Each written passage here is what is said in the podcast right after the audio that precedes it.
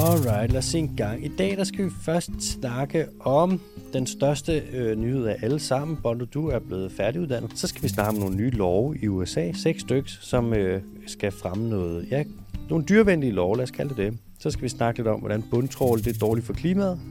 Om hvordan at den øh, store The Wall. Man er ved at bygge på grænsen mellem i grænsen ved grænsen og på grænsen mellem USA og Mexico. Den er lidt lort for en masse ting, blandt andet for gaffelbukke. Så skal vi snakke lidt om øh, springstoffiskeri i øh, Tanzania blandt andet. Så kommer der to hurtige nyheder, en quiz og et par spørgsmål fra lytterne. Hvad det hedder, øh, Bondo fucking øh, velkommen til. Jo, tak du. Hvad, øh, hvordan går det med dig? Har du været i, har du været i vandet i dag? Jeg har været i vandet alle dage i år på nær en. Nå, okay. Hvordan har det været? Hvad, hvad får den her dag så? Den her dag var forholdsvis øh, varm, synes jeg. Ja. Jeg Det er også ved at blive lunt i vejret igen. Det er dejligt. Ja, det er det. Jeg tror godt lidt, det kan svinge sig op til, at der kommer en ekstra, øh, en ekstra kuldefrost-dag omkring marts. Der har været meget storm, meget blæst, meget, det har været råt på den front. Og der er du meget påvirket, kan man sige. Ikke? Meget udsat. Det må man sige. Øhm, Hvordan har storturen det? jeg har det godt.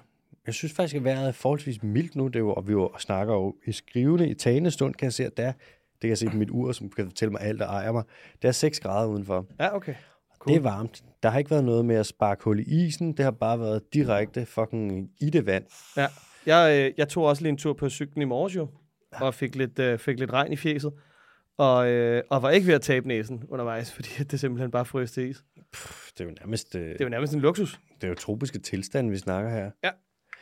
Så øh, nej, jeg vil sige, på den front, der, det står sgu meget godt til. Det var sgu da dejligt. Ellers så er der bare sådan lidt, jeg kan godt fornemme, nu begynder det også at nærme sig med klimamøde, klimafolkemøde, folkemøde, naturmøde, alle de der ting. Mange møder. Ja, de begynder sådan lidt at vende ind, eller der begynder at lande nogle stable ting på benene, ting i indbakken med det, og det er jo nogle større festivaler, eller hvad fanden man skal kalde det, de er ved at stable på benene. Så Ja, der det skal jeg da lige.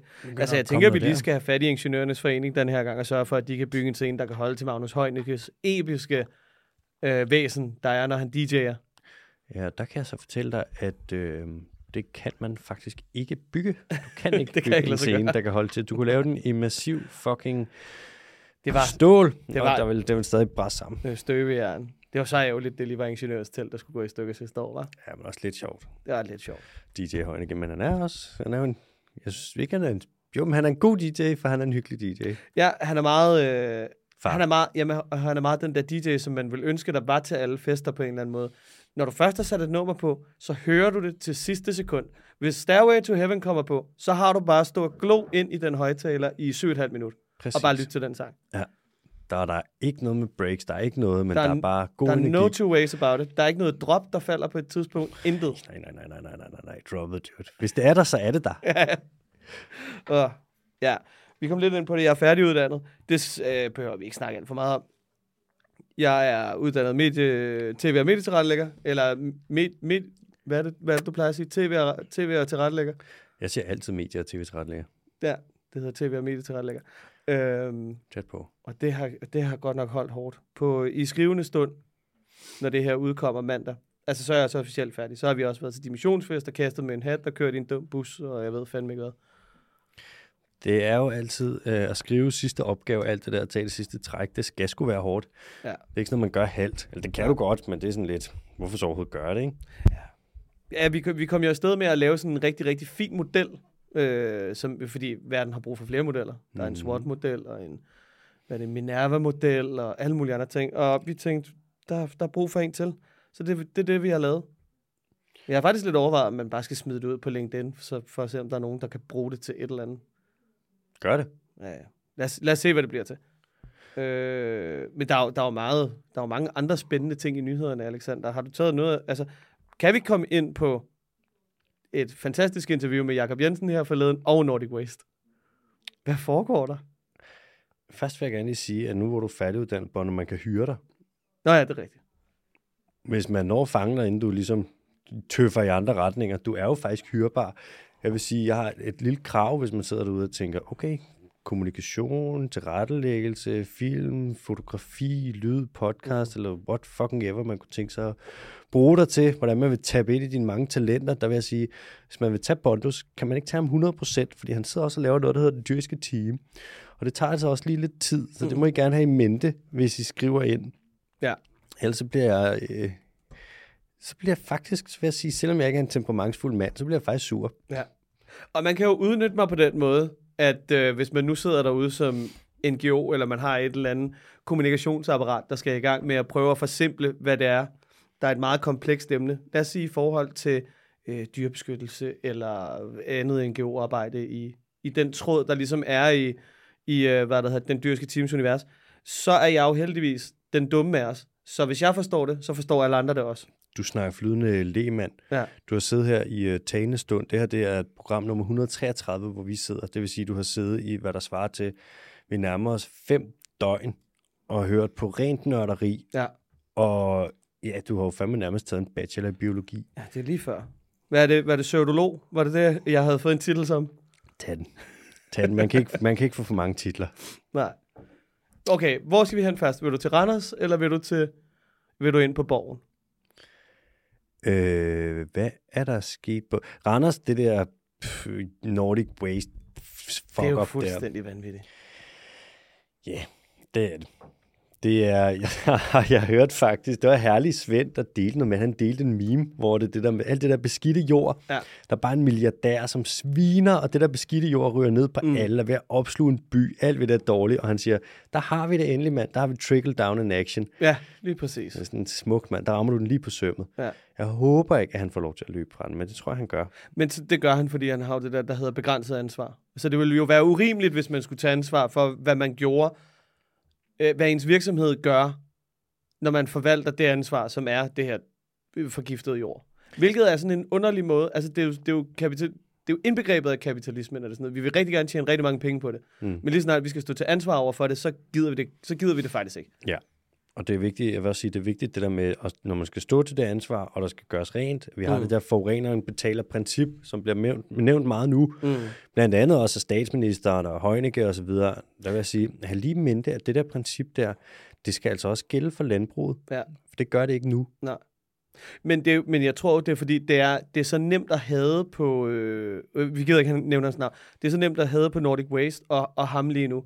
Fordi så kan de jo nærmest bare pinpointe, så snakker man ikke om et erhverv, så snakker du bare om en person og en virksomhed, som alligevel er gået konkurs, og der er ikke nogen penge at hente, fordi den virksomhed, der alligevel er stået til ansvar for det, som er Nordic Waste, er et datterselskab og et søsterselskab til et holdingselskab, hvor man tilfældigvis lige har flyttet alle pengene over, og dem kan du så ikke komme efter, fordi Mhm. mm-hmm. de har jo ikke noget med det at gøre. Nej. Men der er det med sådan, regningen ender et sted. Ja. Der skal gøres rent. Men det bliver hos borgerne, eller Randers Kommune. Ja, og der er sådan, men ansvaret ligger jo hos dem, der ligesom ejer det, ikke? Det er jo det, hvor, sådan, det er jo der, hvor det bliver så unfair, ikke? Jo. Hvem skal have regningen? Jeg, sådan, jeg gider sgu ikke betale for jeres lort. De Nej. ved godt, hvad de lavede. De har jo fusket med det. Ja, ja. Og så kan han løbe for regningen, Ja, mens vi andre skal betale. Det synes jeg, det er, ja, det er Ja. suboptimalt. ja det er super optimalt. Ja, det er ikke skide godt. Og så var der Jakob Jensen. Hvad har han gjort? Jamen, han var sgu da lige inde i den der øh, gode, hvad er det, ugens gæst? P1. Nå, ja, for Og lige- helvede med dyrevelfærdspark udspillet. Ja, ja, ja. Hvad sagde han så? Jamen, han fik da også lige, øh, hvad der hedder, op. Goddag, Anna. Hej, hej. Hej, hej. Han fik da lige opfordret til, at det faktisk nok også lige var forbrugeren, der skulle tage og kigge lidt ind af, fordi det er jo altså, vi stemmer jo med vores penge på. Der- Du kan jo ikke få et halvt kilo, øh, hvad der hedder, flæskesteg hver, hver vinter, hvis du ikke køber det. Okay, så det er, for, det er forbrugerens ansvar. Det er forbrugerens ansvar. Han har ikke noget ansvar som minister. Nej, fordi han er jo folkevalgt. Så på vores vegne skal han gøre noget for os. Men i virkeligheden, så er det bare som om, han vender pipen og siger, det, det er også jeres. Det er jeres egen skyld. Det er dejligt nemt for ham. Ja. Har du læst det der udspil? Dyrevelfærdsudspillet? Nej. Du behøver ikke læse det. Nej, det behøver jeg ikke. Okay, hvad står der? Er det, er det kopieret et eller andet sted fra, tilfældigvis? Noget landbrug fødevareagtigt?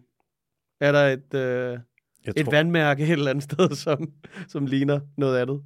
Nej, men de har ikke klaget over det. Okay. Nå, det er jo altid et dårligt tegn, kan man sige. Ja, det er lidt en blåstemning for dem. Ja. Det er, jeg vil sige, at dyrevelfærdsudspillet kommer ikke til at ændre noget. Nej. Der er noget med nogle undersøgelser, der er noget med, at hvis der er, du, kan, du får ikke en straf for at lave ulovlig halegruppering af svin, Mm. eller af pattegris, øh, men du kan få en lille et lille positivt incitament, en lille... En lille godbid. Ja, du får en lille godbid, hvis du opfører dig ordentligt og ikke Ja. bryder loven. Ja. Ja. Sådan, Nå, det er da den mest slatne håndhævelse af loven overhovedet. Ja. Svar lidt til, hvis politiet stod ude og tog folk, der kørte uden lys på, og så hvis du kørte uden, hvis du havde med lys, hvis du kørte med lys, så får du lige 30 kroner. Mm-hmm. Og du er sådan, nå, jamen fedt. Ja. Hvad er så, hvor er pisken? Det svarer lidt til at gå rundt ned i Superbrusen, og så lige tjene 50 på alle de mennesker, man ikke lige banker ned. Ja, det er jo en god forretning. Du skal da også belønnes for at være en mønsterborger. Ja. Ja, det er egentlig... Ja. Jamen, det, er fu- det er fuldstændig vanvittigt. Jeg var, jeg var bare sådan lidt, jeg var lidt på halen over, at han var at, at, at, nærmest arrogant at sidde og sige, at det er, øh, det er borgerens ansvar, at I skal stemme med pengepunkten, fordi altså, så kan det jo være lige, lige meget med at være landbrugsminister. Altså, Det er landbrugets hjælperytter. ja, Han har selv sagt det. jo jo, det er rigtigt. Han Det er kommer sgu ikke... også vigtigt, at de får nogle bedre vilkår, netop som du siger, ikke? Altså, det er alt det der med den grønne omstilling, og det kan man ikke, hvis man skal beskattes og afgifter og sådan noget, ikke? Og intet må være byrdefuldt for landbruget. Nej.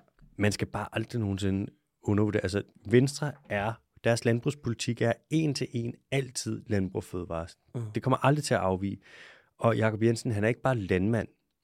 Han er også landbrugsminister for Venstre. Mm. Han kommer til 100% at gøre, hvad landbrug og fødevare de vil have. Ja. Socialdemokratiet, de kommer ikke til at sige noget til det, og Moderaterne, de har samme landbrugspolitik som Venstre, Mm. lader det til. Men mindre, så kan der være sådan noget Stine Bosse, der siger, at svinetransporter skal opgraderes i EU, men der Ja. er folk sådan, du siger det bare, det ændrer ikke noget. Så altså, ja, jeg synes, han gør det dårligt. Det Nå, det synes du? synes Er det din umiddelbare Mm. vurdering? Ja, ja, det er min fuldstændig objektive vurdering. Øh, kan, vi få, kan vi få en, øh, hvad er det, er det ikke politikken, der anmelder? Øh, seks hjerter. Ja. Hvor mange, hvor mange hjerter får han? For hans indsats, Ja, jeg jeg vil give ham, seks døde pattegris. Jeg vil give ham, øh, umiddelbart vil jeg give ham et hjert, Et hjert. ja, ud af seks. Mm. Han har alle muligheder for at forbedre, fordi det er så lort, Mm. øh, og han formår at gøre absolut ikke noget overhovedet. Han, Så- øh, Altså, har han jo også altså, gået hele hjertet til sagen. ja, det må man sige. Ja. Han har formået indtil videre, og øh, vi havde et trålforbud, der forelå, som ville komme til at være i bæltaget. Det sparkede han til hjørne på første dag i regering. Var det, han var heller ikke så glad for det nede i EU, vel? Det er ikke ham. Han er ikke EU-parlamentariker. Det er Asger Åh, oh, Christensen. nej, Asger ja. Christensen. Undskyld. Ja, men det er jo lidt venstremænd begge to. Han har, øh, facilit- han har sørget for, at der er statsautoriseret overfiskeri, Ja. hvilket der jo er, kan man sige, umiddelbart ikke skide flot. Øh, og så har han stået bag det her, ja, som han, hans navn står på det her dyrevelfærdsudspil, som man kalder historisk. Man kan sige, det er jo historisk i den forstand, at historien gentager sig ikke, fordi det er endnu et fuldstændig ligegyldigt øh, dyrevelfærdsudspil. Og så har han stillet sig op på, ja, svinekongressen, eller var det Landbrug Fødevares, et eller andet i Herning i hvert fald, sagt, at han vil være landbrugs hjælperytter, og det skal være nemmere at være landmand. Så kan man sige sådan, jamen det er jo et landbrug, det er et- et erhverv, der overlever på offentlig støtte. De får mere i offentlig støtte, end de betaler i skat. Hvordan skulle det være nemmere for dem end nu? Så øhm, ja, jeg synes ikke, han gør det så godt. Hvor meget vil du give ham? Jeg vil det ikke.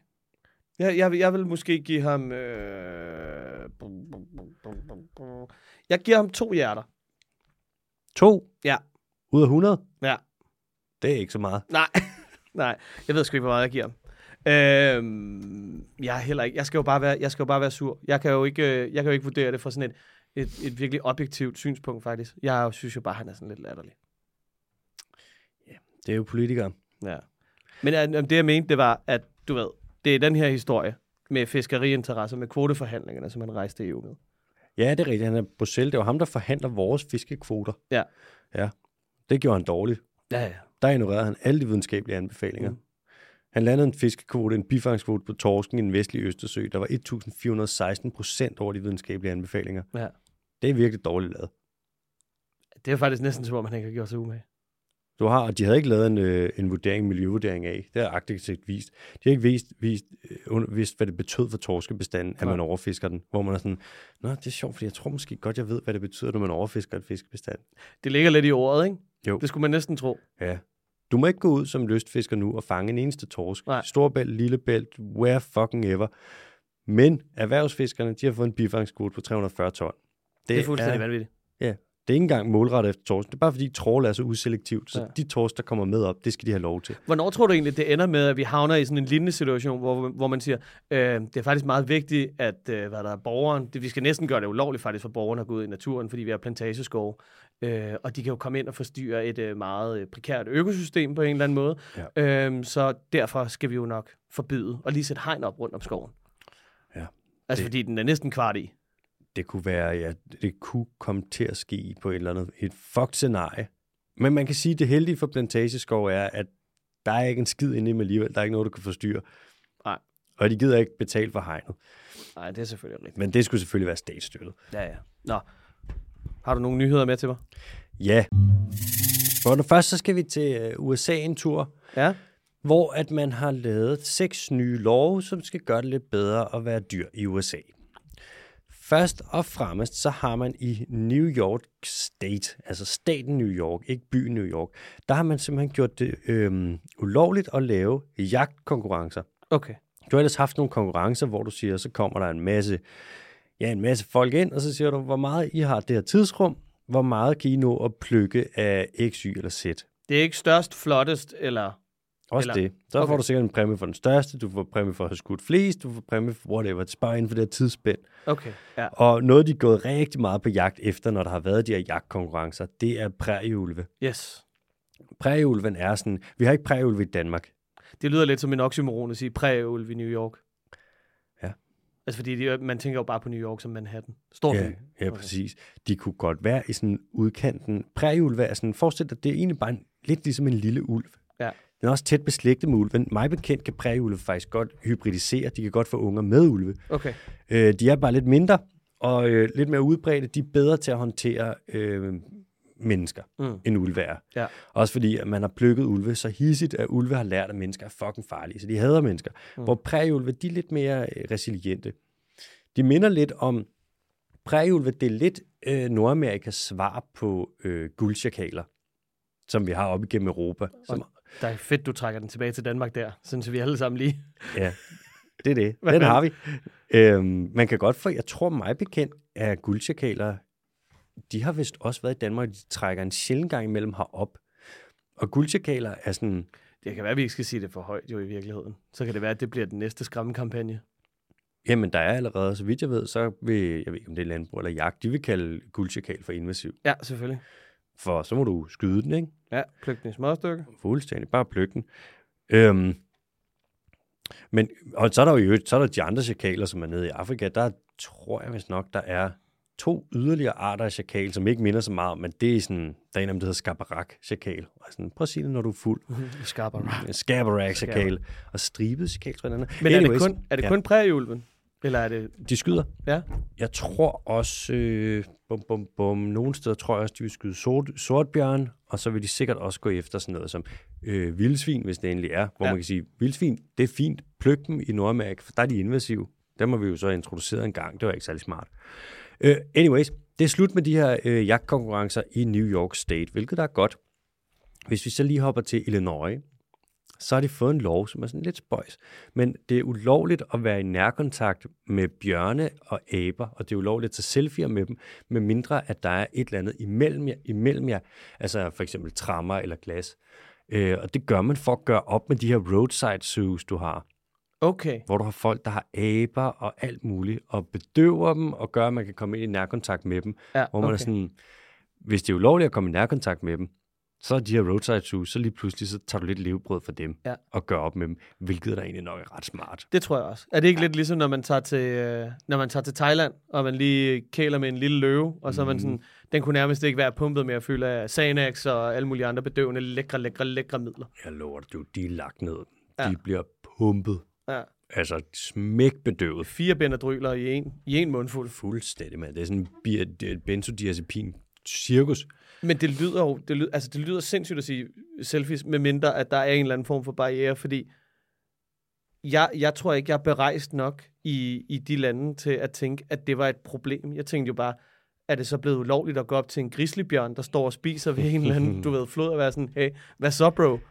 Ja, man skal ikke undervurdere, hvor dumme folk kan være. Ej, ja, okay. Prøv at tænke, der er folk, der dør, fordi de prøver at tage selfies, hvor de står ved en klippeskrant, eller, eller og så vælter ud over. Åh. Der er folk, der tænker sådan, "Åh, kunne jeg grine, hvis lige komme lidt tættere på at tage en selfie med den bjørn. Det mest pinlige er, at jeg kender faktisk en, der har taget en selfie med en bjørn sidste år. Der hedder Alexander Holm. Det har jeg faktisk selv gjort. Men en brillebjørn i Ecuador. Det er da ikke en selfie.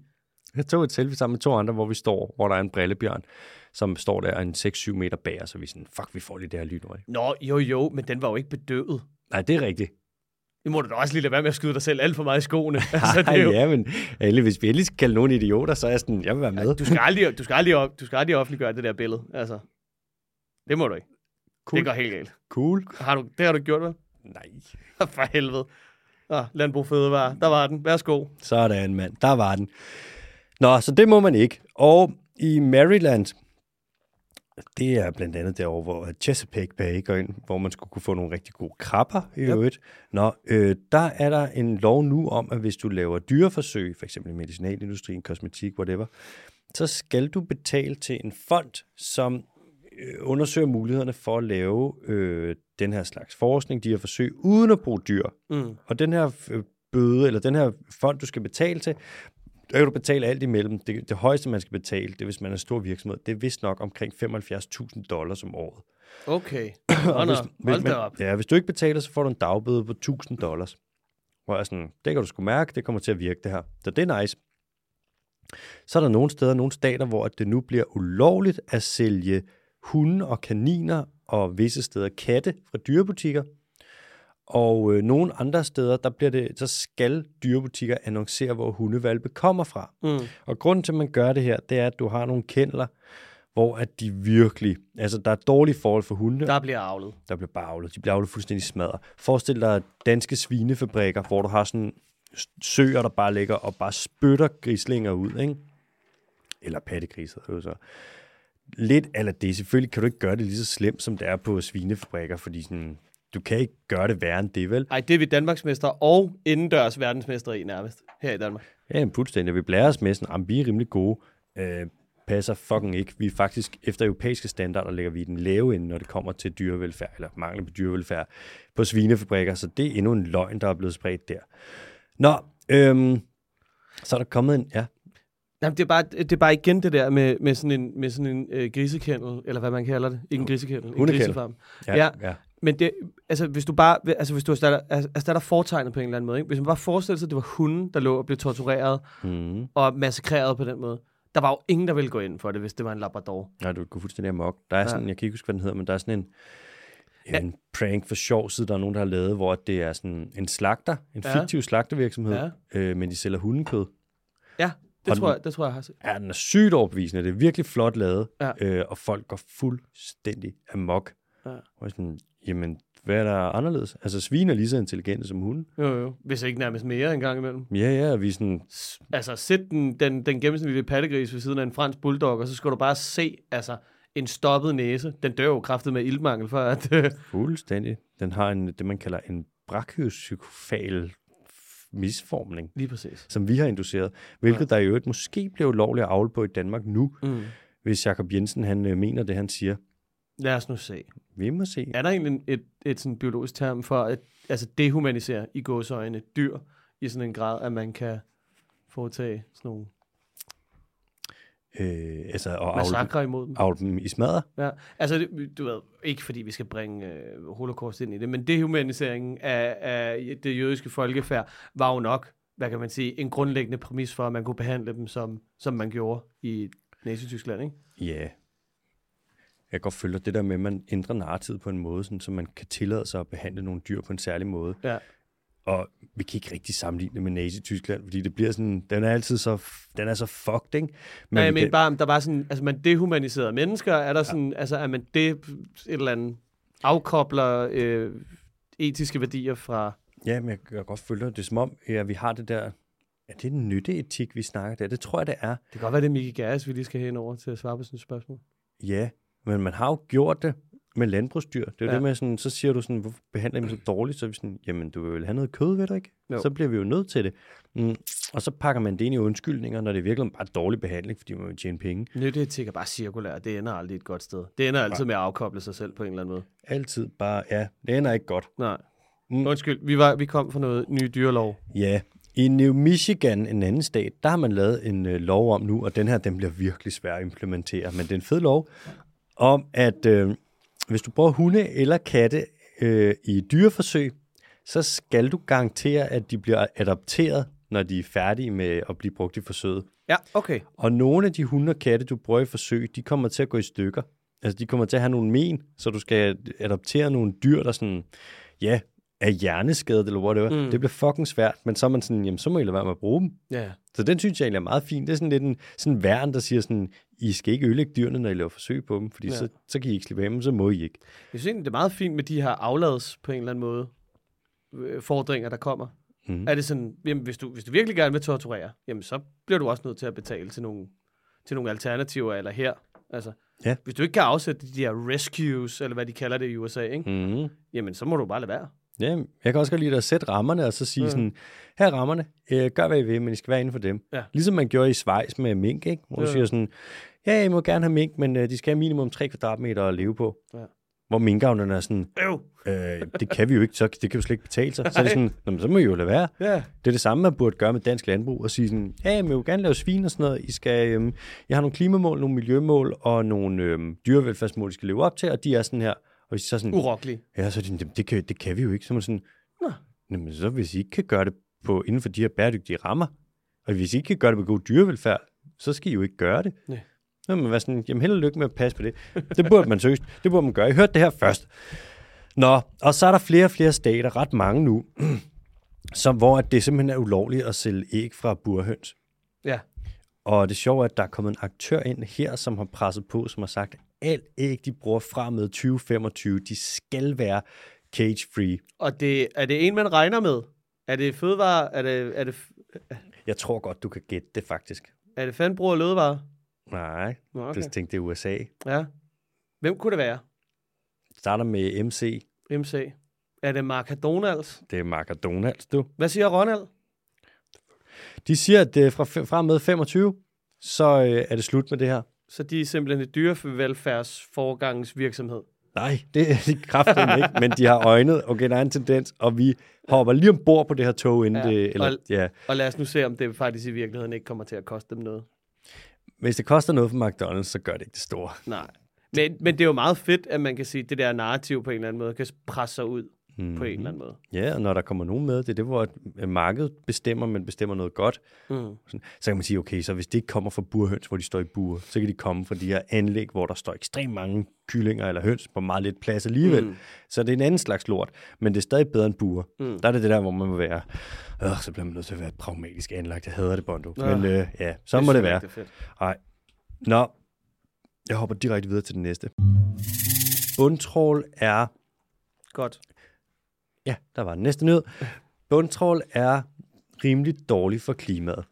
Der kom i 2021, der kom der en artikel, en stor artikel ud, der sagde, at bundtrål, når det opvivler sediment fra havbunden, når det opvivler alt det her kulstof, der ligger lagret dernede, så kommer der så meget kulstof ud i, øhm, ja, op i atmosfæren, at øh, man kan sige, at bundtrål skader klimaet lige så meget som den samlede flyindustri i hele verden.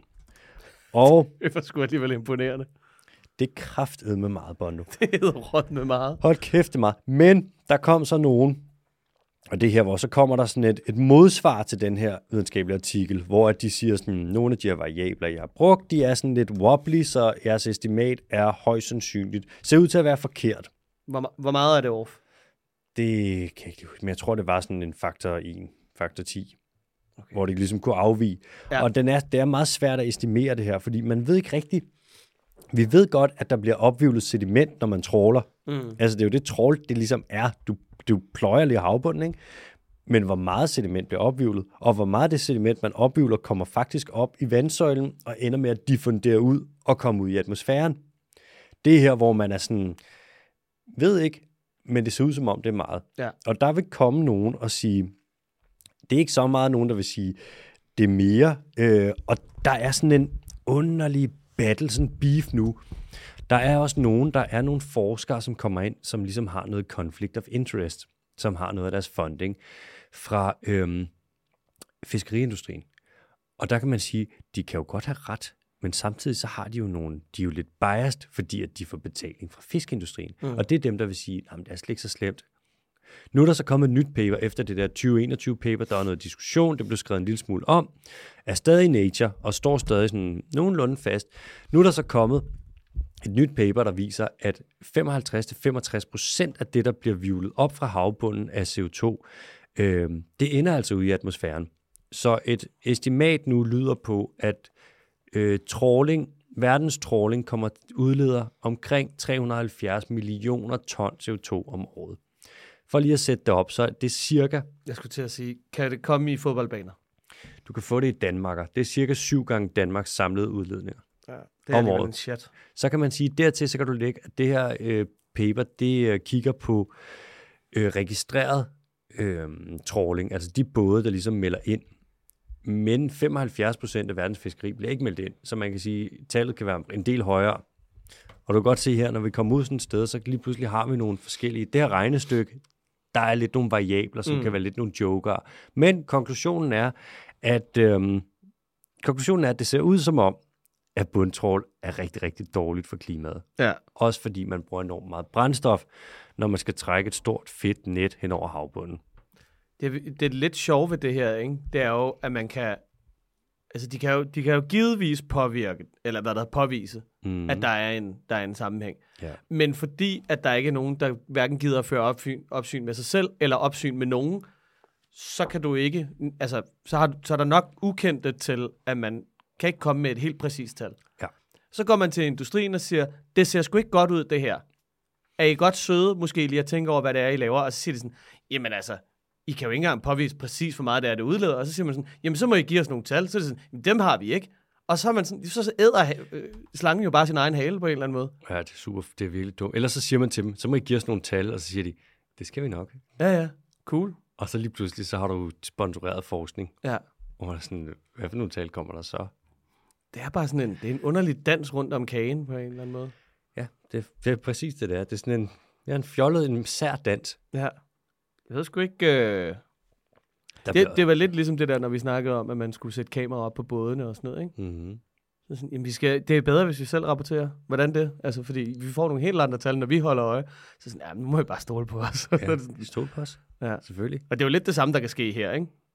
Hvor Jo, meget udleder det, eller hvor meget bundtrål er, bla bla bla. Ja, Ja. Vi har det her tal. Det kan vi godt lide. Det er et godt tal. Ja, hold jer til det her tal. Ja. Nu ser vi. Det ser i hvert fald umiddelbart sådan, den får alt, hvad den kan trække med det bundtrål der, og det er umiddelbart ikke så godt. I øvrigt kom der lige nogle nye tal frem her fra ja, Danmark, som viser, at her over de sidste 13 år, der er det lige omkring det er 58 procent af den danske havbund, som er blevet trålet over de sidste 13 år. Det er Okay. kraftet med meget. Det er lige omkring 60.000 kvadratkilometer. Det er Jylland gang 2. Var det det, du uploadede her forleden? Mm. Ja, det, Det er så, sindssygt. det så fuldstændig gakket ud. Altså sådan urørt havbund. Det, altså, du kan næsten ikke se det på det kort. Nej, ja, meget, meget, meget, meget, meget lidt. De eneste steder, der ikke bliver trålet, det er der, hvor der enten ikke er noget at fange, eller der, hvor man ikke kan tråle, fordi det er for lavbundet. Og så er der sådan, jamen hvad med der, man ikke må tråle? Sådan, Hvor? Øh, Øresund, ikke? Og så er der nogle pletter et eller andet sted, hvor de, der ligger noget rev, eller de gider alligevel. Ja. Nå, Bono, vi skal til den næste. Ja, tak. Hvad skal vi til? Vi skal en tur til over til uh, Sonara-ørkenen. Vi skal over til grænsen mellem Mexico og USA, hvor at, øh, der var en præsident for noget tid siden. Du kender ham måske. Han var meget orange og lidt meget sådan Build that wall. ja, sådan lidt, lad os kalde ham en ekscentrisk figur. Han synes, at der skulle bygges en mur langs øh, Mexico og USA, og det er man så lidt gået i gang med. Og nu har man altså bygget omkring i en del af Sonar-ørkenen, der ligger herover i øh, mellem øh, Mexico og Arizona, der har du så begyndt at bygge den her mur. Arizona. Ja, Arizona. Der har jeg jo været. Dejligt, dejligt sted, hører jeg. Det er skønt. Det er så varmt. Den Den her væg, den er, øh, der har det er 9 meter højt, Ja. Og det er lige nu har man bygget 73 kilometer af det. Ja. Og øh, det er meget svært for dyr at rejse igennem det. Ja. Og man har bygget det på en måde, så at nogle af de områder, hvor at de her dyr kommer ind og drikker, Mm. Der kan de ikke komme hen nu. Nej. Så der er dyr, der tørster ude i ørkenen. Mm. Og man kan simpelthen se, at øhm, ja, det er ikke skidesmart. Og man bygger også den her mur lige ind i beskyttede naturområder i øh, Mexico. Og nu har jeg lige fundet et uddrag her fra, øh, fra Det er en af de der ting, hvor man kigger og sådan, kan vide, om det egentlig er dårligt, det her med at bygge en kæmpe fucking mur ind i et beskyttet naturområde. Og øh, ja, jeg har lige fundet et uddrag her, som jeg lige læser op. Nu er det på engelsk, skotsk accent. In February 2022, the Mexican government published a report on the state of conservation of El Pinacate. It noted that the border fence, as a er hegn, which includes a solid metal wall, a parallel mesh wall, barbed wire, and service and surveillance roads, will inevitably have effects on biodiversity and the outstanding univers- uh, universal value of the property. The report warned of habitat loss, degradation, and fragmentation, as well as a reduced access to resources, isolation, and fragmentation of wildlife populations, such as, such as the Sonoran pronghorn, increased human activity, and diminished water resources. Det her hegn, der med at bygge det her, det er bare fucking dårligt for alt. Det er virkelig, virkelig, virkelig en dårlig beslutning. Der er ingen upside. Nej, det kan være, at de får nemmere ved at holde nogle immigranter ude, ikke? fordi at de kan krydse det her hegn, men det er jo Og, lidt... og arbejdspladser, ikke? det, selvfølgelig, selvfølgelig ja. arbejdspladserne, Ja. ja. ja, altid. Øh, men umiddelbart er det bare en dårlig idé. Det der med at bygge hegn på tværs af grænser, det er fuck dårligt. Det er også derfor, at nogle konventioner, Bern-konvention, sådan en international konvention, siger sådan, gider ikke lade være med det. Ja. Det er også derfor, at vildsvinhegnet i Danmark, det er en fuck dårlig idé. Vi har også snakket om det før, altså det er sådan, lige meget hvor meget du gerne vil have, at Skåne ikke tilhører Danmark, så er geden kraftet med ligeglad, og det er elden også, og det er Fuld- alle de andre vilddyr også. Fuldstændig, mand. De aner ikke, hvad land de er i. Nej. De lige pludselig er der bare et hegn, ikke? Ja, ja. Og her kan de så ikke komme ind og få, øh, og få vand lige pludselig, så lægger de bare dør. Det er virkelig dumt. Der er dog det her, det her Sonoran pronghorn. Det så jeg lige kigge på. Det er seriøst et sært dyr. Det er en stor ged eller sådan noget. Ja, den er faktisk en... Øhm, Nu det, det, googler jeg den lige, så vi kan tage lytterne med på rejsen. ja, jeg tror vist nok på dansk, at man kalder det en gaffelbuk. Ja. Men den er sær. Det er ikke rigtig en ged. Det er heller ikke en antilope, men den er sådan lidt sådan en slags mellemting. Den her, den kan man finde i Red Dead Redemption, det er jeg 100% sikker Det kan jeg love dig for, jeg har plukket nogle af dem der. Øhm, dens nærmeste slægtning, det er øhm, okapien og giraffen. Okapien? Ja. Og den er bare sær. Man kalder den også, det er ikke en antilope, men der er nogen, der kalder den en sådan North American antelope. Man kan, øh, den, det, det er et sært dyr. Den, har, den er lidt stribet og ser meget, øh, altså meget, øh, meget rå, råvildt ud, ikke? Jo, altså meget råvildt ud. Og, så- men så ude på spidsen, så i stedet for sådan det klassiske gevir, mm. så minder det faktisk lidt mere om en ørnsvest. Ja, det ligner en ørntwist på hovedet. Altså, Den er fucking hurtig. Det er det hurtigste dyr i Nordamerika af landlevende dyr. Jeg tror, den kan løbe sådan noget 80-90 km i timen. men den er også vanvittigt svær at få en perfect af i, øh, Ja. i Red Dead Redemption. Perfect height. Virkelig, virkelig, virkelig svær. Ja. Det der lille skudhul der, det kan du nærmest ikke. Nej, nej. Jeg siger altid også bare, fuck det, så tager jeg den shotgun. Det må være noget med en mellemstor hund størrelse, ikke? Jeg vil gætte på, at den vejer omkring i omegnen af 50 kilo. Skal vi lige prøve at finde ud af det? Ja. The Sonoran Pronghorn.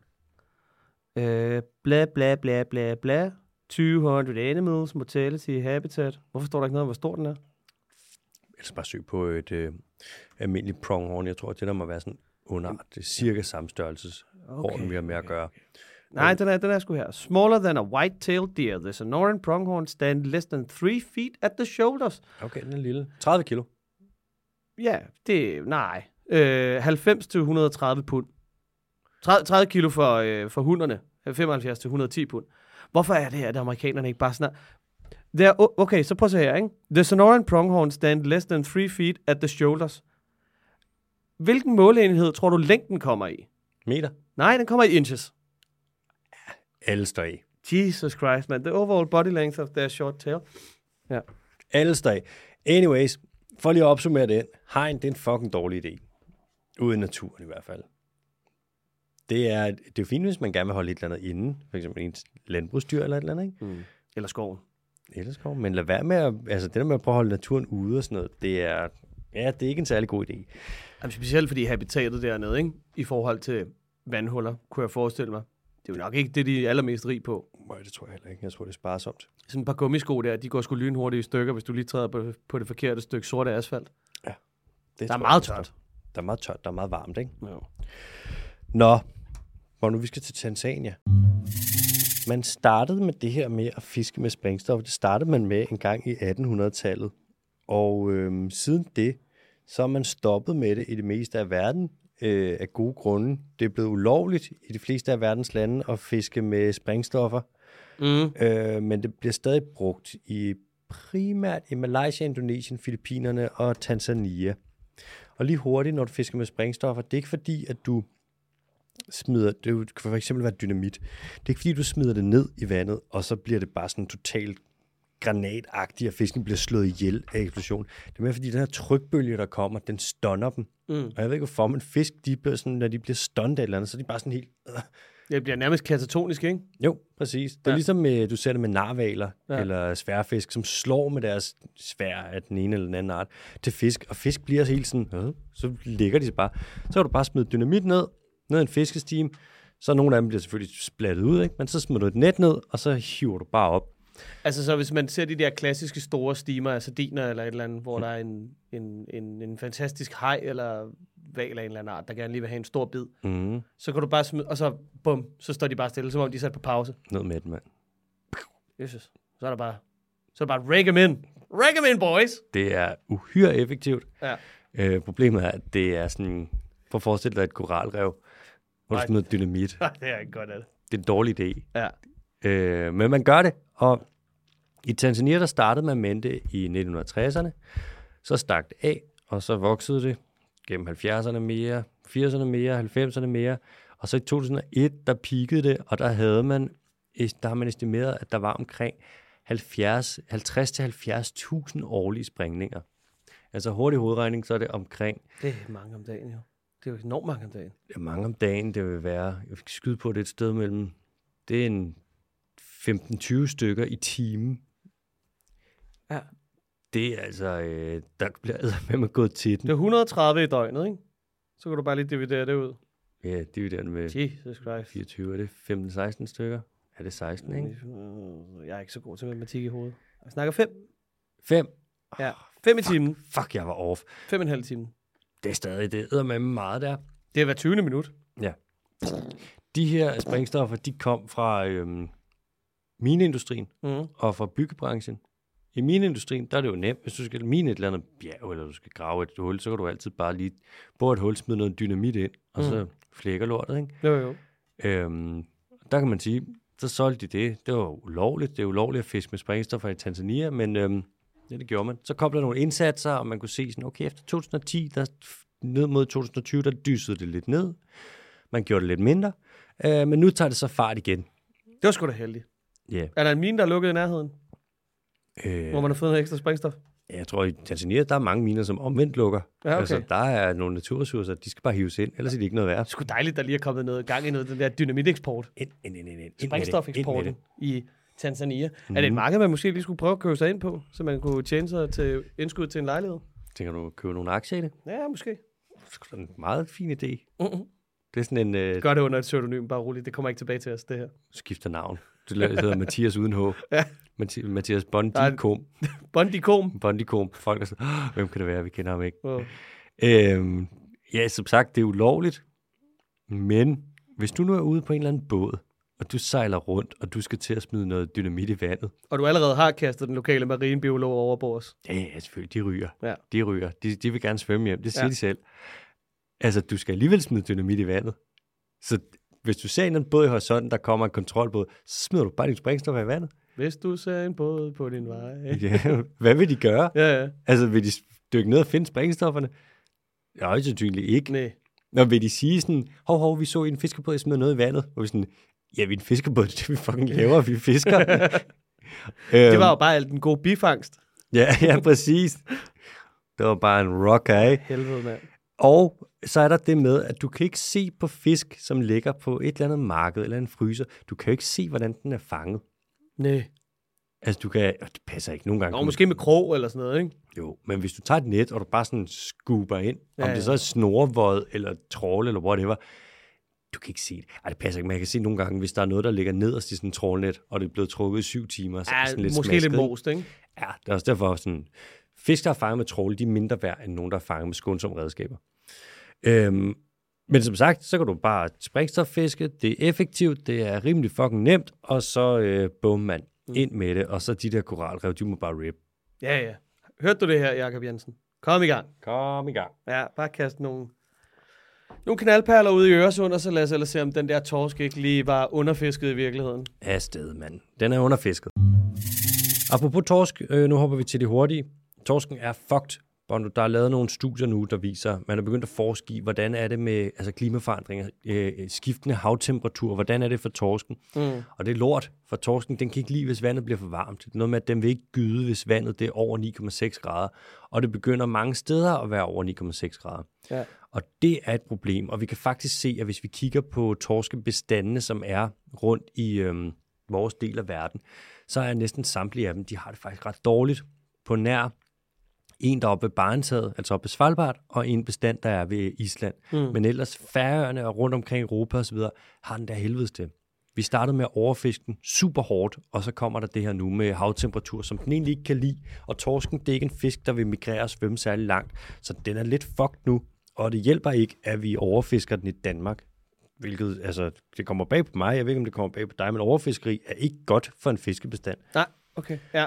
Ja. Tag, mere, end der, tag mere, end der kommer. Ja, men prøv lige at tænke lige over det. Ikke? Ja. Fordi det kan godt være sådan lidt, wow, så overfiskeri er ikke Det- godt. Ligger der en Nick Jay-sang herinde et eller andet sted? Ja, Gav hende al min tid. Gav Ja. så lidt igen. ja det, Det er ikke godt. Det du møder på vej, møder du på vej ned, det er ikke torsk. Hvad det? Jeg synes også, det er sindssygt, at jeg skal begynde, og du ved, bekymre mig om torsken, og synes, det er et dyr, vi skal passe på. Mm. Altså, det har jo aldrig været et sexet dyr. Og det kommer det nok heller aldrig til at blive. Nej. Men det er også det, måske derfor, den er så svær at sælge. Men hold nu op med den fucking torsk. Altså, lad den nu bare leve lidt. Ja, giv den noget fucking fred. Ja, ja. Stor, stor flot fisk. Eller det er den jo så ikke længere, fordi man har jo taget alle de store. Du fanger de store. Der er et sted i Danmark, hvor torsken nogle gange har det okay. Okay. I øh, Øresund. Ja. Hvor man ikke har trålet siden 1932. Okay. Hvis du siger det til øh, Danmarks Fiskeriforening, altså bundtrålernes lobbyorganisation, ikke? Ja. Uha. Antiløsfiskerne. Uha. ikke glad. Nå, så torsken, den er fucked. Og næste hurtige nyhed. Over i øh, Sydamerika, men mm. ikke Amazonas. Vi skal lidt længere ned. Vi skal ned til sådan noget Chile, Argentina-agtigt. Der er der en lille bitte kat, som hedder en, øh, en guinea, eller en gu- guinea, eller man, det danske navn er en kot-kot. Okay. Så ja, du kan ikke rigtig vinde. Det lyder som sådan en barnlig trussel. Ja, eller torsk, torsk. You touch me, you get kot-kot. Okay, godt, godt. Den er truet, øhm, og det er den af nogle forskellige årsager, blandt andet selvfølgelig de klassiske habitatudlæggelser osv., men den er faktisk rimelig god til at tilpasse sig sådan noget menneskemodificerede habitater. Der er dog en ting, som den ikke er så god til at håndtere. Er det at blive plukket i små stykker? Den hader at blive plukket på små stykker bånd. Det er det, de der underlige dyr, der dør, når man slår den ihjel. Okay, sindssygt. Ja, jeg Hvem har det set den komme? Jamen, Den ikke, seneste forskning viser at hver gang du slår noget ihjel, så dør det. Mener du det? det er fuldstændig sindssygt. Mener du det? Det er jeg så lige set det i Nature. Det skal jeg se en konsensusrapport på, ellers så Ja, det hopper jeg jeg ikke den nok der. også. Jeg kan se på dig, du sidder der, du sidder og drejer luren. Løgner. Øh, ja, kotkotten kan ikke holde til alle de her vilde hunde, der er. Okay. Altså, øh, folk har haft hunde, og så har de ligesom slået dem fri, og så har man en bestand, der ligesom opvokser af, ja, vilde hunde uden øh, ejer, som bare render rundt og laver ravage. Mm. De står også bag. Alene i Chile, så angriber de vilde hunde. De dræber tre- 50.000 får om året. Hvad med ulven? Jamen, det er jo på en eller anden måde, er det jo en Det er slags... lokale ulv. Ja, det er en slags menneskeskabt ulv, Ja. som vi så har pølset ud, ikke? Ej, nu kommer, nu kommer det til at tage en drejning igen. Kom. Har man nogensinde set, øh, hvad det hedder, øh, hvad det hedder, dyr, der har været domesticeret, som så er blevet vilde igen, at de sådan er begyndt at bevæge sig tilbage mod det, man domesticerede dem fra? For eksempel hunden til ulv, eller et eller andet i den stil. Har man set det med nogle dyr? Ja. At, at, man, at de sådan kommer tilbage til deres oprindelige genetik, eller genetiske ophav -agtigt? Altså, Ja, man har set, at de begynder at være opføre sig mindre domesticeret og opføre sig mere vildt igen. Ja. Dingoen for eksempel. mm. Men bliver de store igen, for eksempel? Det kan de gøre. Hvis de er på øer, vil de typisk blive mindre. Ja. Fordi sådan island dwarfism. Men jo. nogle steder, hvis nichen er det, og Ja. det giver mening at blive stor, så bliver de store. Ja, fordi altså, ulven er jo bare blevet se- selekteret for at være den størrelse, som den nu har, givet de omstændigheder, som den har levet i. Ja, Så hvis det ligger i generne, så kan det jo sagtens opstå igen. ja principielt. Altså, Ja, den okay. kan jo, det er jo, hvilken retning evolutionen så vil tage den. Jo, jo, ja. Og vi kan se det som sagt med dingoen. Ja. Hvor sådan dingoer, de er meget bekendt, så er det mennesker, der har taget hunden med en gang ned til Australien af. Og så er, der ligesom, så er de etableret sig dernede, og så har du fået en vild hundebestand, som begynder at opføre sig lidt som sådan den australske ulv, hvis man kan sige det sådan. Ikke? Ja. Vi har set det med kameler nogle steder, baktriske kameler. Vi ser det med... Kameler. Kameler. Vi ser det højst sandsynligt med sådan noget som lamaer og alpakaer, som ikke findes vilde mere. Der findes kun sådan de feral populations, vil du kalde det, men som kan komme avle sig tilbage til noget vildt, hvis vi giver dem fred til det. Ikke? Mm. Det er jo en fuck ting, hvor det der med, at vi lige tager et dyr ind, domesticerer det, slipper det fri, så får det lov til at blive vildt. Ja. Vi ser det også med, ja, vi ser nogle hybrider, der kommer med vildsvin, som parer sig med, øhm, Tamsvin. ja, og det ser vi, så kommer der sådan nogle underlige, jeg ved ikke, hvad man kalder dem, de der hybrider. Det kommer der en- også en del af. En lille grisebasse. En grisebice. Det er spøj, så det, ja, det har vi gjort. Ja, okay. Det er bare, jeg havde lidt håbet på, at man, at man kunne se, at de, sådan, de fik mere ulvelignende træk og sådan noget. Så var det sådan lige meget, hvor meget I fucker med naturen, så skal den sgu nok vende tilbage til det, den, det, den engang var. Det kommer man 100% til. Ja. Det er vidderligt bare survival of the fittest. Ja. Nå, men den her cut de kan ikke tåle alle de her hunde, der kommer og render rundt. De nakker dem, øh, og det er noget lort. Så nu sætter man en indsats ind for at prøve at redde den her cut i primært i Chile, hvor man Mm. har nogle underlige dyr øvrigt. Det er kun også der, hvor man har chinchillaer, som du har massevis af i fangenskab. Chinchilla? Ja. Hvad er det for noget? Er det sådan en lille slags abe af en art? Det ligner det. Det er vist mig bekendt, er det en gnæver. Det er det nok. Jeg tror, det er det blødeste dyr, der findes. Okay. Og man har dem meget i kæledyrsindustrien. Du har dem i pelsproduktion i Danmark, øh, og i naturen, der er de troede. Chinchilla. Det lyder også lidt som om, at det kunne være sådan en, en eksot, et, et eksotisk marsvin. Ja, ja, det ligner lidt med sådan en meget lang hale. De er sygt bløde. De er virkelig øh, de er ah. meget søde, ja. Ja, ja. Det er sådan en lille, en lille ballademager. Den dør ikke af stress simpelthen. Og den Det- der ikke er stress, ikke den. Det er kun den der nøgen, nøgenrotte, der ligner en forsigtig hamburg eller et eller andet blandet med en flæskesteg. Ja, du tænker uh, Pink uh, Fairy Armadillo. Ja. Den stresser. Ja, den gider slet ikke at være i, i fangenskab. Det er det mindst senddyr, der findes. Det er, bare, det er fuld bekymring. Dens HRV er fucking through the roof, baby. Har du taget din, uh, har du taget din gættehat med? Kom med det. For jeg tænker, vi skal til, øh, hvad der hedder ugens quiz. Jeg har selvfølgelig taget en øh, god gammeldags lyd med, som åbenbart er blevet sådan en slags, det er jo nærmest blevet, ja, en ting nu. Standard. Ja, ja. Hvad, hvad gør vi der? Altså, øh, måske skal vi prøve at finde på noget andet. Jeg overvejer lidt, fordi der er jo nogle meget genkendelige lyde. Øh, og så, jeg ved ikke, om du er åben for det, men måske jeg finder lyden, men bare spiller den bagfra, fordi så tænker jeg, så er den svær at gætte på en eller anden måde. Jamen, uh, din quiz, dine regler. Ja, ja. Ja. ja. ja. Nå, lad os, se, lad os se, hvad det kan blive til. Jeg har taget en øh, lyd med igen i den her uge, og den kommer her. Du får, øh, der er 15 sekunder i alt, men du får altså ikke alle 15 sekunder. Det, det spilder tid. Haha, det er, det er en uh, kukavata. Det er en latterfugl. Hvad? Det er en latterfugl. Hvad? Hvad sagde du? En kukavata. Ja? En latterfugl. Nej. Nej. Nej. Er det ikke det? Nej. Nej, det, nej, det, nej, det er det fandme ikke. Satans. En kuka, en kukaracha? Kukavata. Er det ikke det, den hedder på... Øh... Der er der noget, der hedder en ku- kukabora, eller sådan. Kukabora, det er det, den hedder, Kukabora? ja. Ja. Mm. Ja, det er det heller ikke. det lød meget sådan. Ja? Okay, hvad fanden? Må jeg, prøve, må jeg lige høre den igen? Nej, Lort. det må du ikke. Ugens dyr er på størrelse med en mellemstor et eller andet. Den er i hvert fald øh, 180, nej, nej, hvad er det? 80 til 100 cm lang. 80-100 cm lang. Så det er sådan, sådan, mellem, mellem, sådan mellemstor et eller andet. Lang eller, Me- mellemstor håndtaske. lang eller høj? Øh, øh, nej, det må være lang. Det må være lang. Okay. Ja. 80-100 cm lang. Og den siger sådan der, hvad fanden kan det være? Næsten... Hvornår snakker man egentlig lang, lang eller kort? Eller høj? Hvis du snakker fugle, så snakker du højde. Okay. Øhm, Og længde, det er... det er vingefang. Så vil du sige, det er vingefang. Men hvis det er pattedyr, så vil du også typisk, medmindre hvis du snakker sådan noget... Men lad os sige, du tager en påfugl, ikke? Mm, og den lægger sin, øh, sin haleror ned, lad os Mm. kalde dem det, Ja. så kan den jo også være lang. Du er også, du, du er hvad, 91 høj. Ja. Men hvis du ligger ned, så er du 91 lang. Ja, men min sådan standard postur, det vil være stående. Så påfugl, der var du også til sådan en sige højde, ikke? Men du kan godt snakke længde, så vil du sige plus halelængde. Og så er der et giveaway der, ikke? Fisk, der vil du altid snakke længde. Ja. Fordi sådan en højde for en fisk, kan du følge mig, det er sådan lidt, den står jo ikke op. Hvad med spærmængden? Det er ikke en fisk. Øh, nej, det er et pattedyr. Ja, tak. Øh, Så meget har jeg lært. ja. Nej, det er en slags flagermus. der vil du Hvor snakke... ligger den egentlig sin æg hen? Flagermusen, den Ja. ligger i det samme i sin, i sin flagermusrede. Øh, okay, fuck. Det ved jeg sgu ikke. Det, den er svær. Jeg har lyst til at, at tænke, jeg tænker, at det er en slags fugl. For jeg kan ikke forestille mig pattedyr, der siger sådan der. Hvad fanden det kan være for en? Åh, det ved jeg ikke. Næste. Ja, cool. Ugens dyr symboliserer kreativitet, kreativitet i aboriginal-kultur på grund af dens komplicerede og kreative paringsritualer. Jeg har, jeg har meget sådan kartoffel i munden i dag. okay, så det er i hvert fald, det er Australien-agtigt. Mm. Og Aus- Australasia. Den lyder sygt meget som en latterfugl, synes jeg. Vil du gerne have den igen? Du Ja, får den lige igen. ja. Okay. Up, up, up, up, up. Hvad fuck kan det være? Og det er, den symboliserer kreativitet. Ja. Og det er måske en lille ledetråd, hvis man tænker den, øh, tænker den langt ud.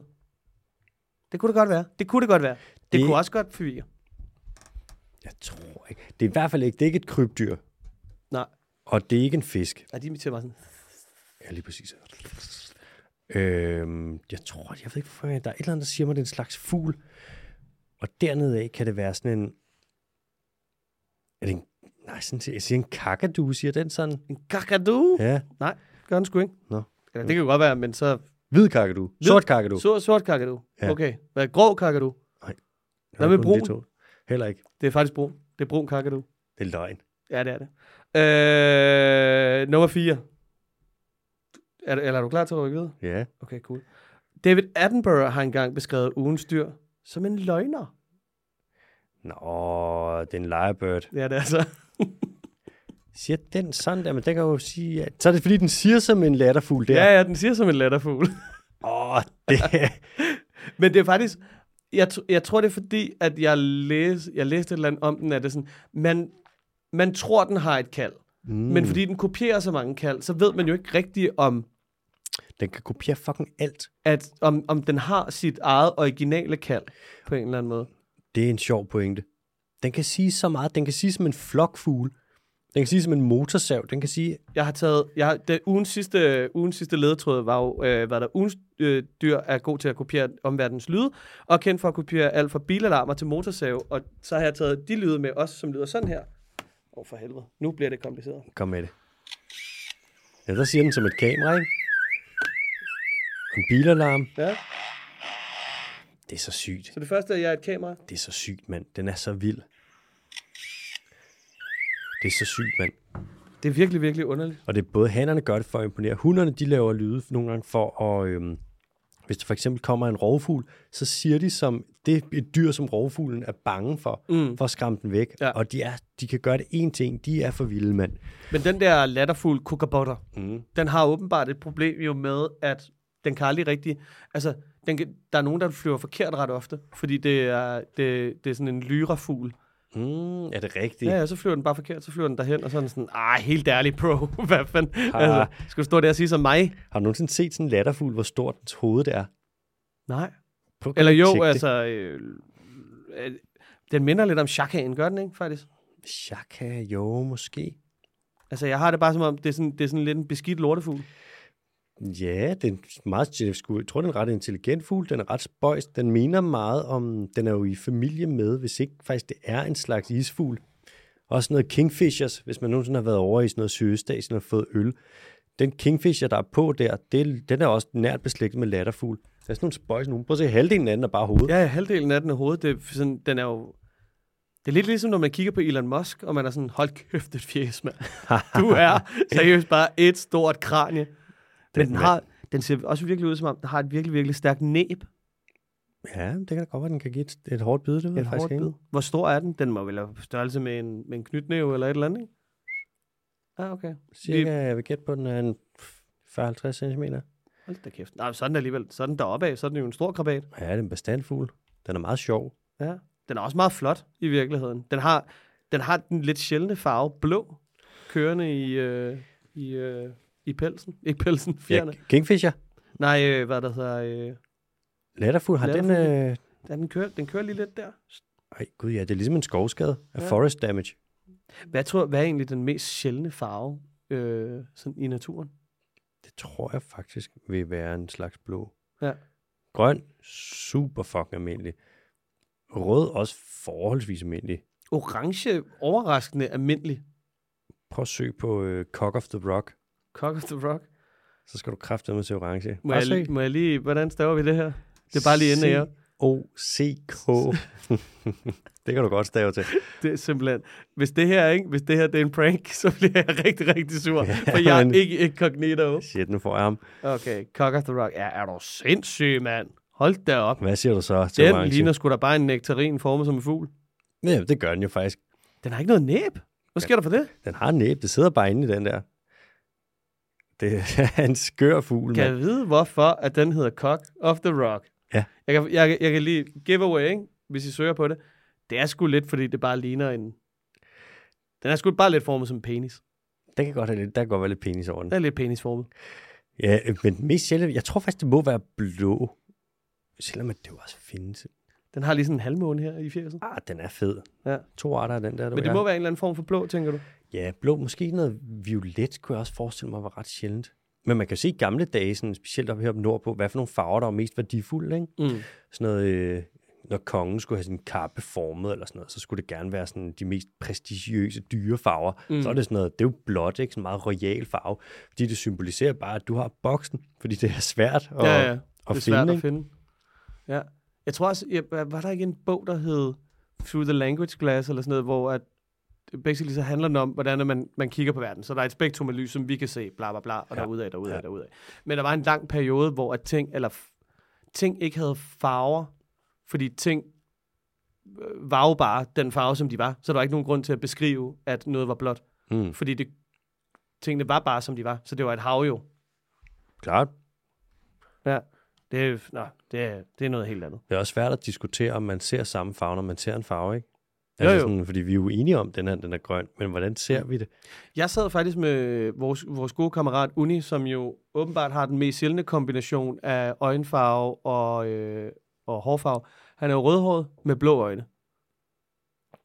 Er det unormalt? Det skulle være den mest sjældne kombination af... Jeg tror ikke bare, han siger det for at påvirke unik. Jamen, jeg tror, det er ikke ham, der har sagt det. Jeg tror, jeg læste det et eller andet sted. Nå, Mm. han er øh, farveblind, og vi sad op på den, der hedder The Dispensary, der ligger på Nørrebrogade, Mm. som er sådan en, et stort sted, hvor de så- altså bare har whisky og galore. Det er det gamle drone. Ja. Og når du, da jeg sad med ham, det var først der, det gik op for mig, at der er detaljer, han ikke nogensinde har lagt mærke til på markader, fordi det er en farve, han ikke kan se. Shit. Så du ved, man sad sådan, vi sidder ved at snakke om de der markader, og så siger jeg sådan, og det er egentlig meget sjovt, det der sådan, spil, der er imellem det røde, det røde og det grønne. Og så er han sådan, altså, altså på den der. Og så lige pludselig går det op for os, at der er ting, han ikke kan se. Lol. Sådan en lille noob. Ja, Jeg skal drille ham med det der. sådan nogle lorteøjne. Bare gå rundt og bare pege på ting og sige sådan, kan du se det der? Ja.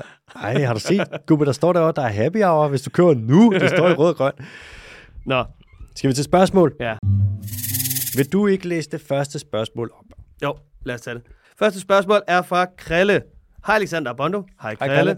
Tak for en mega fed podcast. Så let. Det var så let. Jeg er lige startet på min nye biologistudie, og jeg er allerede kommet godt i gang med at få nogle skøre idéer og ambitiøse projekter om naturparker og fredskov. Det der er grunden til, at jeg skriver.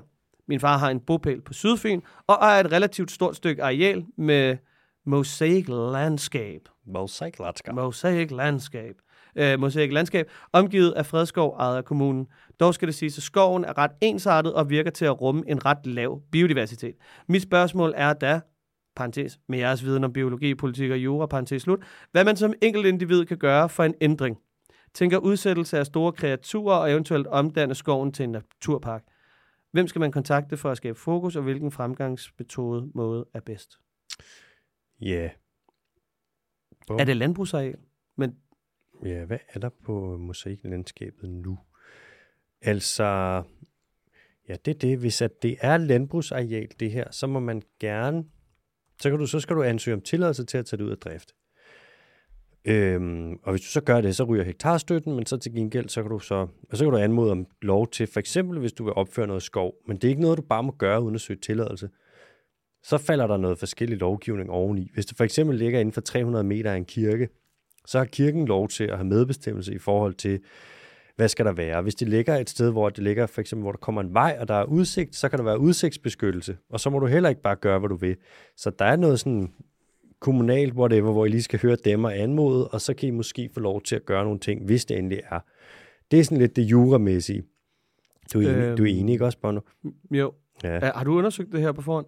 ja, jeg ved, lidt, jeg ved lidt om det. Det er bare fordi, på den store danske, der står der musiklandskab, ikke? Mm. Det danske landbrugsland, især det ældre, er et eksempel på musiklandskab. Så der er ret stor chance for, at det er et. Altså et landbrugsareal. Mm. Man må ikke, altså, der har du øh, noget, der hedder et driftpligt, Mm. så du kan, jeg ved ikke, om hvis man bare stopper af sig selv, om man, så tror jeg, det må du, hvis det ikke bare, du skal have en landinspektør ud Mm. og sige sådan, prøv at jeg vil gøre det her der, så vidt jeg ved. Og så, som sagt, hvis du ikke vil drive det længere, så ryger hektarstøtten. Mm. Øhm, og som sagt, hvis du skal opføre en skov, det må du heller ikke bare. Nej. Hvis du skal have kreaturer ud og rende rundt, det må du heller ikke bare. Så der er altså, og politisk set, der får du ikke en skid hjælp i det her, fordi vi har en regering med venstre i. Mm. Og de eneste dyr, der skal være i Danmark, det er landbrugsdyr, hvis man skal høre dem. Øhm, hvis den bedste måde at gøre det på, hvis det her det skal være lækkert, det vil jeg nok sige er, ja, så skal det jo simulere øh, naturlig habitat så meget som muligt. Ikke? Der har vi jo nogle naturgenoprettelsesprojekter i Danmark, som er gode eksempler på, hvordan man gør. Lille Vildmus for eksempel, og Molslab. Og jeg vil nok sige, at hvis det var mig, der skulle gøre det her, så vil jeg hive fat i, jeg vil hive fat i Thor Jarsen. For han er i gang med at lave noget lignende nede i Saksfjord Vildmark nede på øh, Lolland, mm. hvor de har 798 hektar, som skal laves om til naturområde, og de vil have det som IUCN-kategori 1B, tror jeg det er, Vildmark. Altså det er ambitiøst as fuck, og det er pissefedt projekt. Øh, Jeg vil skulle skrive til Thor, øh, og så hils. Ja, hils for den dyrske team. God gammel Thor. Han er pissefed. Ja, Thor Jarsen, det staves, Thor det staves med H, og Jarsen staves også med H. Held og lykke. Oh, ja. Ja, men jeg synes, at det er også det, det er et fint lille nobelt ærne. det er det. Ja. Det er Gør det sgu. dog. Altså, der er fuld støtte herfra. Det, kan du, øh, det må du godt lave en stikker ud af. Ja. Lille klistermærke. Fuld støtte herfra. fuld støtte herfra. Det kan du bande på. Ja. You can swear on that. Alright, til næste spørgsmål. Det er fra Sif. Mm. Jeg har taget et late night spørgsmål og lige hakket op her. Øhm, og nu til late night. Blot et enkelt lille spørgsmål fra mig selv, som jeg kom til at spekulere på klokken 3 i nat, da jeg ikke kunne sove. Hvis vi mennesker får atombombet os selv og kloden i smadre, hvilket dyr tror I da vil blive de dominerende? Efter dinoerne, det er kort for dinosaurerne, bliver det jo pattedyrene. Så vil det igen bare være pattedyr, eller vil, de måske, vil der måske komme en helt ny form for dyr? Hvad tænker du? Jamen, jeg tænker, at jeg går fuld, øh, hvad der er, fiktion på den her, og så, øh, så siger jeg, så antager vi bare, at øh, klodens overflade var blevet ubeboelig, så alle pattedyr er mere eller mindre udraderet. Så bliver det øh, krokodillerne. Det bliver Det krokodiller. bliver krokodillerne. godt bud. De har aflevet nogle masseuddøende før. De er nogle Ja. resiliente fuckers. Ja. Hejerne, øh, hejerne er også gode til at overleve. Dolkalerne, ja. skildpadderne er også gode. Ja. Men den det kommer også an på, at man snakker om den dominerende landlevende art, eller den dominerende, øh, hvad det hedder, akvatiske art, Okay. eller den semi away, Der er simpelthen bare så mange øh, muligheder. Lige umiddelbart, hvis mennesket bare forsvinder, så bliver det jo nok bare lokale rovdyr, ikke? Er det ikke lidt det, man ser i Tjernobyl? At, at det er jo bare, så det er jo bare lokalt vildt, og der bare ligesom rykker ind Ja, og præcis. hygger. Og det er jo, men det er jo også det sådan, der er radioaktiv stråling, men menneskelig påvirkning er nok lidt farligere, ikke? Til gengæld, hvis det bliver, hvis det bliver bumpet i smadre, jeg tror sådan, må ikke nogen vandmiljøer vil være en lille bitte smule skånet eller beskyttet for sådan øh, Det godt være. de der bumle. Der er nogle dyr, der også er sindssygt gode til at håndtere øh, øh, radioaktiv stråling, eller hvis der er nærmest er immun over for kræft. Øh, nøgenrotter for eksempel, som vi har nede i, det er så i Afrika, de er sindssygt gode. De er så godt som immune over for kræft, så stråling vil nok måske ikke være noget, der påvirker dem så meget. Vi ser det med nogle salamander, øh, axolotlen, hvis den ellers ikke er uddød. Salamanderen. Salamanderen. Den lader også til at være rimelig god til at klare sig, når der kommer stråling. De store dyr, de vil være gone. De var ja. altid først. Ja. Så alt stort, de er, er hej hej til det. Langsom generationstid, en stor fed krop, der kan opfange en masse stråling. Ja. No buen. Øhm, og så tror jeg også, hvis vi kigger på de dyr, der er allerbedst til at håndtere radioaktiv stråling overhovedet, så vidt jeg ved, det er bjørnedyrene. De er Jamen, de er jo også pisselig glade. Dem kan du bare sende til Mars, og så siger de sådan her, cool, jeg hygger mig. De kan klare alt, Bono. De kan ligge i søvns dvalestadie i 30.000 år. De kan klare radioaktiv stråling. Du kan sende dem ud i rummet. De er bare, de er for vilde, mand. Gode gamle tardigrader. De er, bare, de er meget små. Mm. Øh, de fleste af dem er under en halv millimeter. Så de vil jo, det vil tage lang tid, før evolutionen gør, at de bliver store. Øh, men ja, det er nok dem, jeg vil gætte på. Jamen altså, altså når man snakker øh, pattedyr for eksempel, ikke? og Mm. typisk dyr, Mm. altså hvad er den øvre og nedre grænse for altså, altså dyr som begreb? Ja, det er, det er en, øh, de er inde i det rige, der hedder animalia. Okay. Så det har noget at gøre med, der er jo for eksempel forskellen på dyr, planter, svampe osv. Ja. Det har noget at gøre med cellemembranen, og så er det noget at gøre med os Øh, kloplaster for eksempel kan lave fotosyntese. Ja, bakterier er for, for eksempel heller ikke dyr. Nej, Eller? bakterier er heller ikke dyr. Archaea er heller ikke dyr. Vira er heller ikke dyr. Protister er heller ikke dyr. Men så er der nogen, der falder sådan lidt et slimdyr, for eksempel. Mm. Hvor man er sådan, det er egentlig en svamp, men nogle af dens livsstadier ligner den lidt et dyr, fordi den har noget, der ligner om et sådan flagelbærende, whatever stadie. Ja. Men som udgangspunkt, der er det det, der karakteriserer dyr. Det har noget at gøre med, hvordan vores celler de er arrangeret. Altså, vi er øh, flercellede, og vi er eukaryoter. Det har noget at gøre med vores cellemembran. Mm.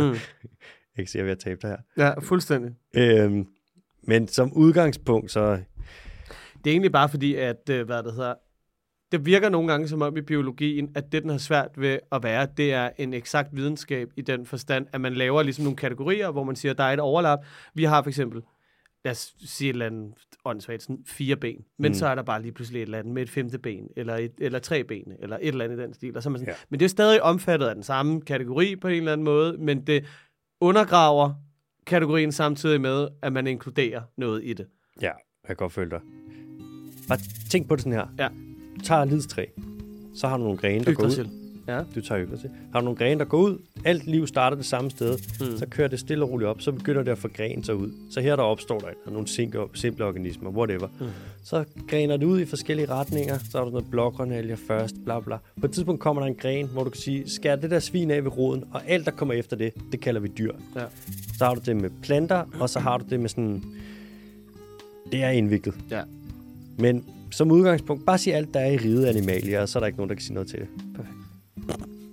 Ja, så det var det. Øh, Efter pattedyrene, der bliver det simpelthen bare et andet dyr. Sådan der. Du hørte det her først. Jeg har ikke mere, men øh, i mere. næste uge, der øh, kommer der nogle, øh, hvad- der tager jeg nogle spørgsmål med. Der er lige noget, der har bygget sig op. Nogen, der har glemt. Det, det er den glemte brevkasse på en eller anden måde, vi skal over til. Jeg vidste det, mand. Og det, nå, det kan vi også lige minde om jo. Altså, hvis du har et glemt spørgsmål, som ligger et eller andet sted inde i indbakken, så du lige ind og kopiere det ind, og så øh, var der sendt det til mig på Kalle B. Kim. Så øh, prøver jeg at bogføre lige så stille, og så kalder vi det, ja, The Lost Questions, eller Den Glemte Brevkasse, eller et eller andet. stil. Det er sådan et øh, homage til mine manglende sekretærevner. Ja, men der er sgu også meget holde styr på. Jeg, øh, jeg sgu heller ikke så god til det. Jeg har bare besluttet mig for, at jeg kommer til at kigge på det en gang om ugen, og det kommer til at være lige op til, øh, hvad der er det seneste program. Så Det er fucking smukt. Tak for i dag. Farvel.